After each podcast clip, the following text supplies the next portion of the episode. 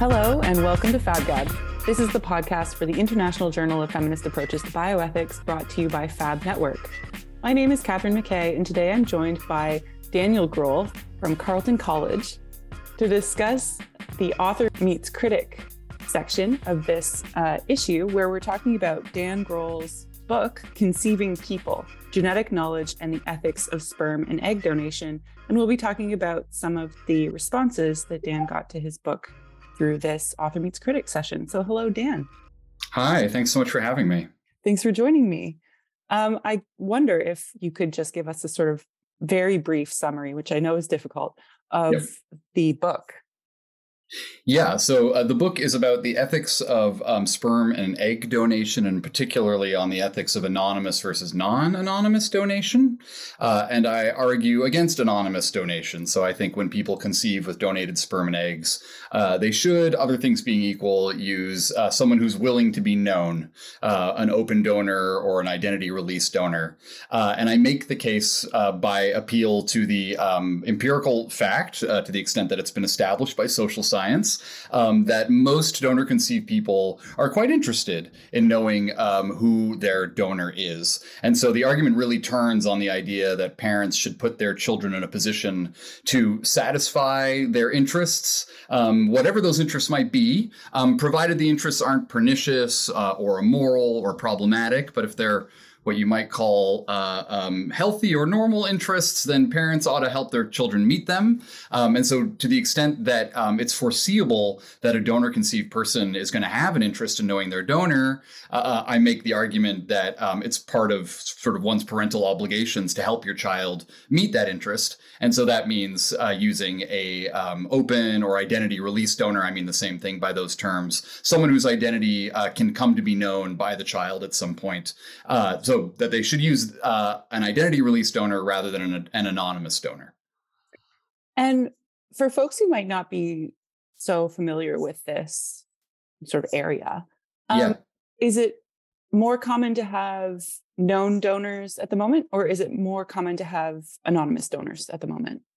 Yeah, that's a great question. I mean, it depends where you are. So, in some uh, countries, there's no such thing as anonymous donation. Mm. So, in the UK, there's not anonymous donation, and in fact, they're having. Um, uh, in fact, this is the year this is 18 years after they outlawed anonymous donation so all the social scientists are waiting with anticipation to see what kind of requests come in um, oh, and oh, because the cohort will be uh, turning 18 so able to access uh, the identity of their donors exactly. Um, Colorado just uh, last year is the first state in the United States to outlaw anonymous donation. Um, there are other countries like France where there, you can only do anonymous donation. So it really depends where you are, and of course that will affect what your options are. So if you live in France, uh, my argument is not you must go seek out uh, an identity release donor because that's really hard to do. Um, but it, the the at a less individual level, the argument suggests that we should be moving towards systems where identity release is the norm.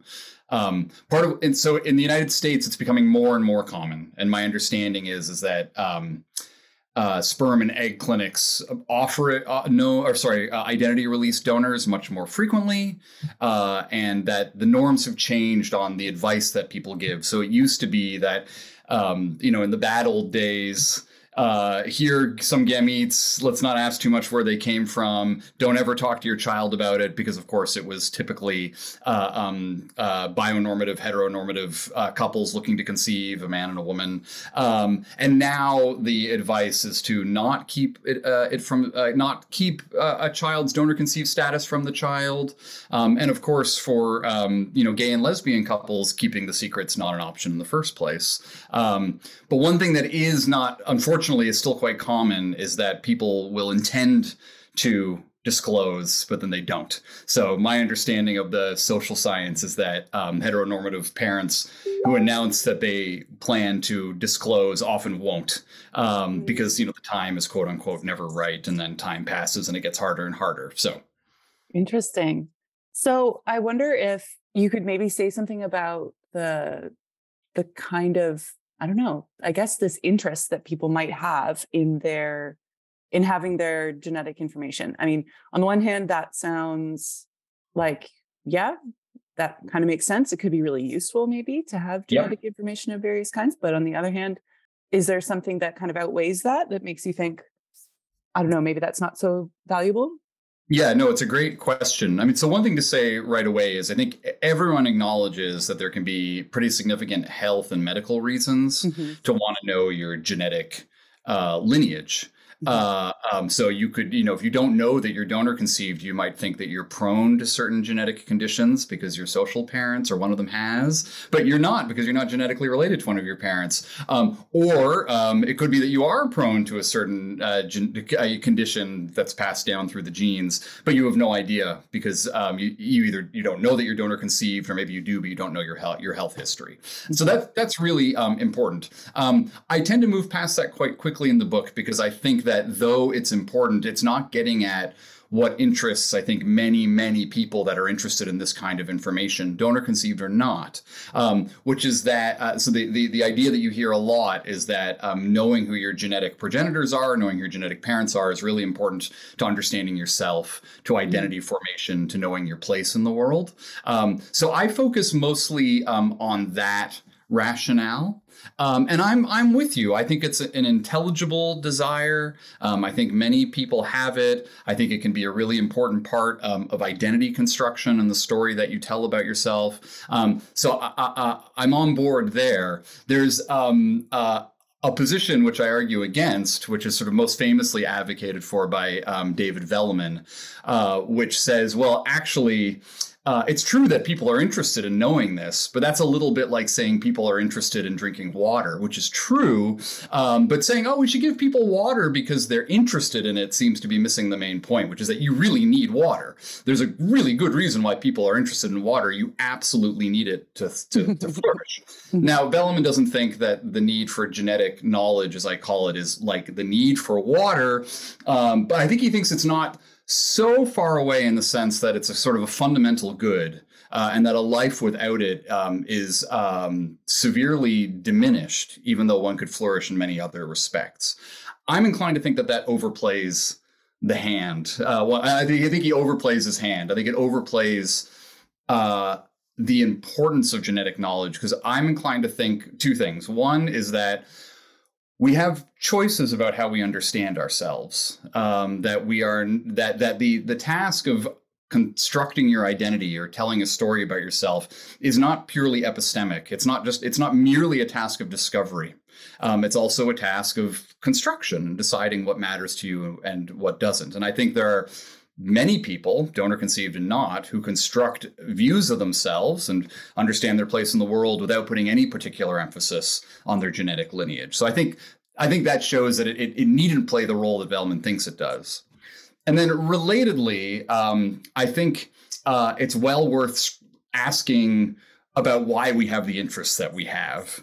Um, and this is true of just any interest, right? We're all social creatures. We're raised in particular times and places that have particular values and cultures and institutions, and they they inform who we are uh, in some ways in ways that i think are very healthy and productive but in other ways it can be very pernicious mm-hmm. uh, so the other thing i try to do is is sort of take a critical stance on this desire to know and wonder to what extent it's a function uh, of um, what the philosopher charlotte witt calls bionormativity or bionormative prejudice mm-hmm. um, which is the idea that um, you know proper family is constituted through genetic relations that the platonic ideal of the family is a man and a woman with children that are genetically related to them um, and that who we are is at base in a really fundamental way a matter of the genes um, and that's a very common thought in our world. Um, and if you grow up in that milieu, it's no surprise that if you discover that you're missing uh, something, and e- even putting it in terms of missing, I think is already stacking the deck a certain way, but that other people have something that you don't, um, no surprise that you would feel like you are really missing something important. Um, so I try to steer between the Velleman view on the one hand, which says like, look, this is just fundamentally important. It's closer to to needing water than than than it is to something totally optional. I try to steer between that and the view that says this interest is in fact pernicious. It reflects bionormative prejudice that we would that, that if we dispensed with, we'd find that the interest just disappeared altogether. Uh, and my view is is that no, it, it can it, it's an intelligible interest. It can be a healthy interest. Um, and I don't think it would disappear if we if we somehow could snap our fingers and be rid of bionormativity. Um, though maybe it wouldn't be as common, and maybe it wouldn't be felt as strongly. But you know, mm-hmm. this is empirical conjecture. Uh, who knows?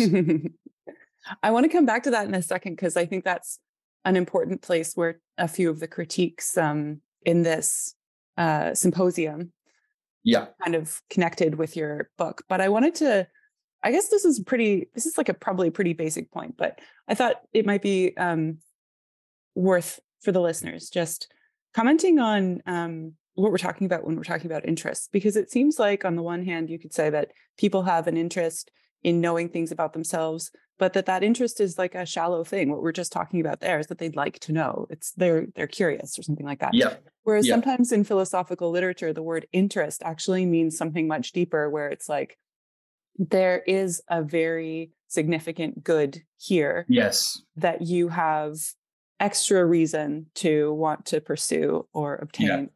Yeah. Um, and it seems like it's being used in both ways here, kind of.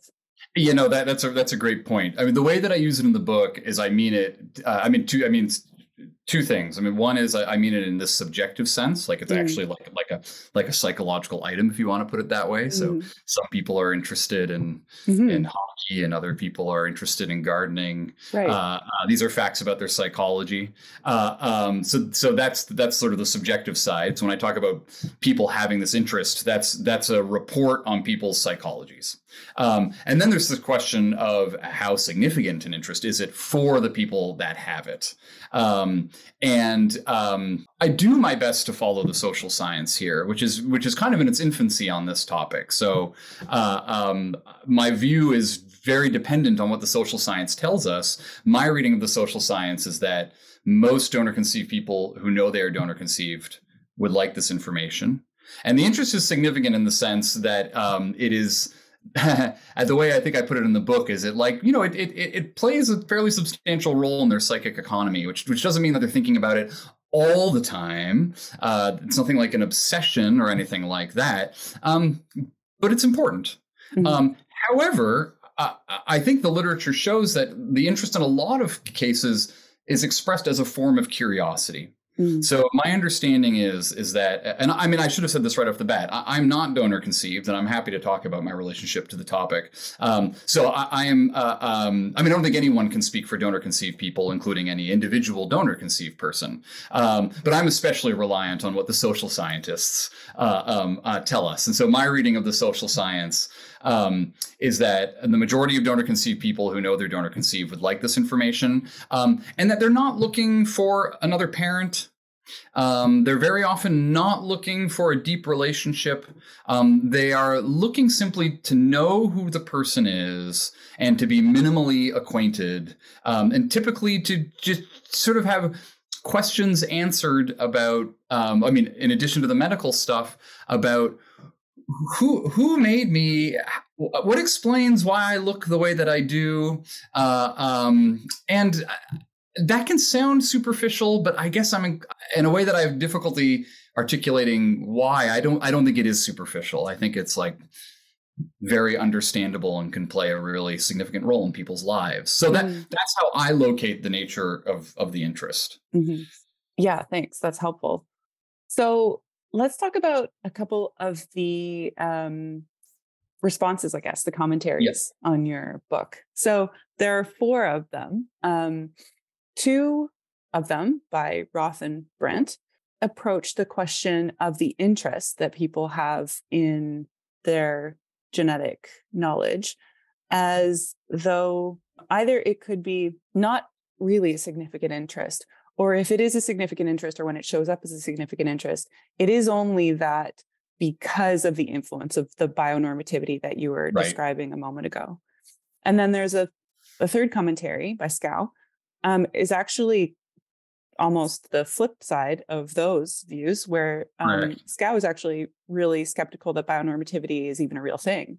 Yep. So that's kind of interesting. And I wondered if you could yes. just sort of say something about that.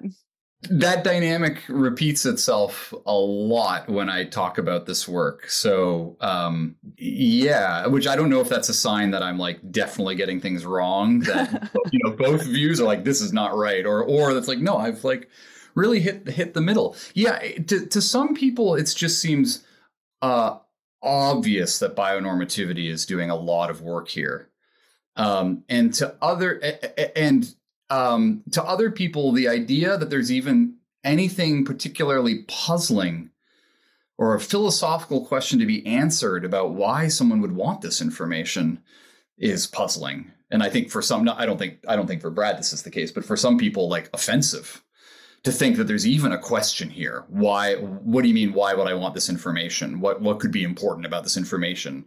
Um, I think the way I put in one of my responses, it's just like like it, it, sounds a little bit like asking like why why is pain bad or something mm-hmm. like that just like the answer is right there um, and i don't quite know what to make of the fact that people seem to fall into one of these two camps i mean i think all of us are subject to certain pressures i guess i'd say non-philosophical pressures that maybe push us toward one camp or the other mm-hmm. um, but yeah, I, I, it's just it's a great observation, and uh, I think it's really interesting.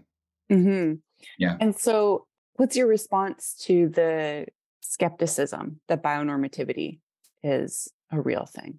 Is that a kind of empirical thing that you'd want to draw on, or is there a more philosophical answer?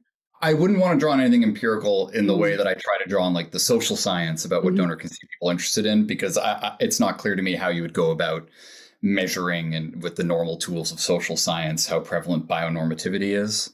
Um, one thing that uh, Brad points out is that you know the the uh, sort of the official progressive line is that uh, all families are equal, genetics don't make a family, love makes a family, all that kind of stuff. Um, and I think that's true, but I don't think it takes very much to start observing in our culture this sort of trope of blood and kin uh, and uh, who gets what from whom, where that's understood in genetic terms. Uh, so, it, it, I mean, this is just a tiny piece of evidence, but in the book, I, I give the example of this song by the musician Walter Martin called uh, Hey Sister. Uh, and it's a fabulous song. Uh, Walter Martin is a great musician. I love his music. But the song, the conceit of the song is that a brother and sister are singing to each other. and it's all about who they resemble in the family, mm. who gets what from whom. There are various jokes that trade on the fact that transmission comes down genetically and so couldn't run backwards. So the older brother couldn't have got something from the younger sister, for example. Uh, there's talk about there's a little tiny, tiny little bit of me and you, tiny little bit of you and me. Um, and I, you know, I think Walter Martin here has just written a song that any, I mean, I mean, he's a great songwriter, so not a lot of people could have written the way he writes the song. But I think the ideas show up all over the place um, in popular culture and everyday practice, in the way that people relate. Um, uh, I mean, just I mean, I do this with my kids. You play the resemblance game all the time. Uh, oh, you look so much like your grandmother, so on and so forth. Um, and I think um, those are all forms of making the biogenetic understanding of family the norm. Um, one thing that Brad pushes me on, which is right. I mean, I'm not super pre- precise about what exactly bionormativity is, um, but one thing I think is true is that there's a presumption that biogenetic relatedness is the family norm, where that's just understood as kind of like a statistical thought. Like that's just the default assumption when you when people think about a family that that's how they're constituted. Um, there's nothing normative there, but I think uh, humans have a tendency to shade from the uh, something being normative in the statistical sense, being the norm, or taken to be the norm in, a in the statistical sense, to being normative in this evaluative sense.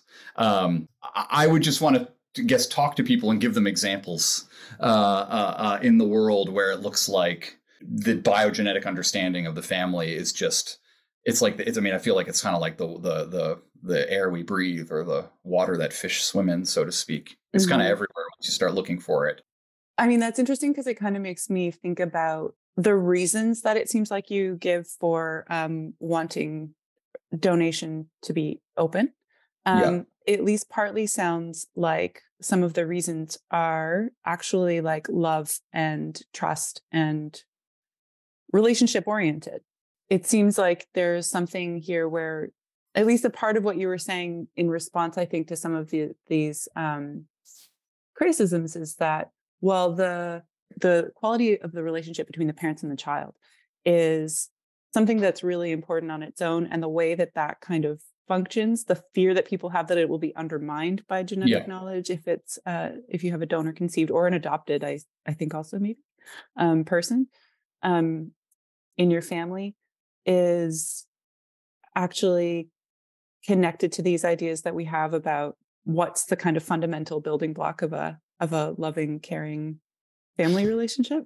Yeah. Yeah i'm i'm a big advocate for openness and honesty for you know some like broadly consequentialist reasons which is like i think things tend to go south with secret keeping. Uh, but also for these reasons related to just like the nature of what it is to be in an intimate relationship with someone uh, um, and what it is to trust someone and to be honest with them which i think you know it should be the case in in intimate relationships including relationships between parents um, and children. Uh, and I, I, I right. I think part of the issue is that we don't really have the right concepts now for thinking about ways of being related that don't that don't conform to like family notions of being related and so even even the term donor is not a great term. I mean, in the United States, people in Canada you can't sell, but in the United States you can.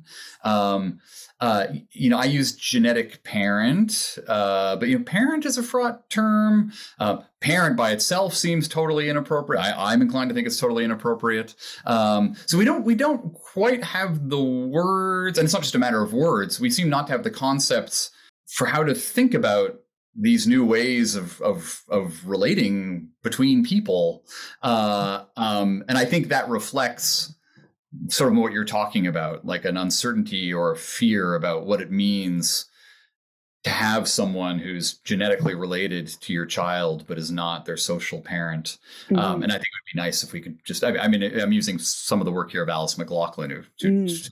like we need a broader notion of uh, uh, um, sort of a, of relatedness that can allow for the complexity of some of these relationships. Mm-hmm. Um, it's I think it's a great ideal to strive for. I think one thing that's really worth saying, and that I I mention in the book, but I don't think I give enough time to, and which Amanda Roth has pushed me on, is that I think there's a, a um, a lot of people who are interested in anonymous donation for, for, reasons that have nothing to do with being skeptical of the value of genetic knowledge or worries about their relationship with their child, but are really driven by concerns about the status of their parental rights. So I, mm-hmm. I have in mind here LGBTQ plus families um, who, uh, you know, had very obvious reasons 30, 40 years ago to not want the donor to be involved in any way in family life for fear of parental rights being um, you know taken away. Uh, and it, it, it, looked like maybe you know five ten years ago we could have said oh we've moved past that. But i think in the united states in particular these days those fears are very much on the horizon again. Um, and so uh, while on the one hand i encourage openness and open donation and the like um, i think that needs to be paired with policies, laws, and a culture that is 100% behind protecting the rights of non-traditional families. Mm-hmm. And that kind of connects to the fourth um, commentary a little bit too, I think. So Russell has sort of says that she's skeptical of the idea of procreative benef- beneficence, which is yeah. the idea that um, we should be having the best possible children that we should have, but also says something about how the focus rather than the focus being on thinking about controlling information or the threat of information or something like that, um, she sort of emphasizes the way that people should rather think about how they want to be in their relationship with their child. So, what kind yeah. of parent should I be? Is the kind of important question that she thinks we should be asking instead of thinking about um, the child that I should have. And that's a, a bit of a different concern from the legitimate concern about saying like i'd like my parental rights to be um, protected but they it stems from the same i think at least it stems from the same attitude toward this knowledge and what the information, the genetic information represents. Yes. Right, right. I mean, I, I think there's a certain like irony that if you want um, if you it, it, the attempt to downplay the significance of genetic information in a person's life, I think can can very radically backfire because it, it, ends up suggesting that like here's this thing that's um, we can't even like talk about or shouldn't acknowledge. It's like such a threat. Mm-hmm. Uh, and so I, my view is that if if you want someone's interest in genetic knowledge to develop in a way that is like is is healthy and uh, can be a you know part of their identity in the way that I think it often can be. Um, you don't want to keep it a secret. Um, you don't want to um, treat it as nothing. Uh, you just want it to be like I mean, so I, I'm putting these in abstract terms, but I think like donor conceived people should know from the from their earliest memories that they're donor conceived. Um, I, I, think um, ideally who their donor is would be known to them at an early age, although you know there's complicating factors there because uh, using a known donor, someone who's known to the to the to the parent or parents and the child from an early age is a, is a different kind of demand. But I think ideally that that that would be great. And then I, I kind of think it becomes like a little bit of a non-event um, as opposed to something that gets revealed later um, and often by accident. Mm-hmm. Uh, and where and where parents, I've spoken to a number of donor conceived people who are who have found out that they're donor conceived and have found their donor and will not talk to their parents about it because they're worried their parents will freak out. Oh. They're really worried about hurting their parents. And I just feel like this speaks to um, Camisha Russell's piece that I feel like, th- though um, I completely understand why parents would feel that way. Um, I think it's not doing anyone a service as opposed to just trying to being honest and open um yeah and not keeping anything back mm-hmm.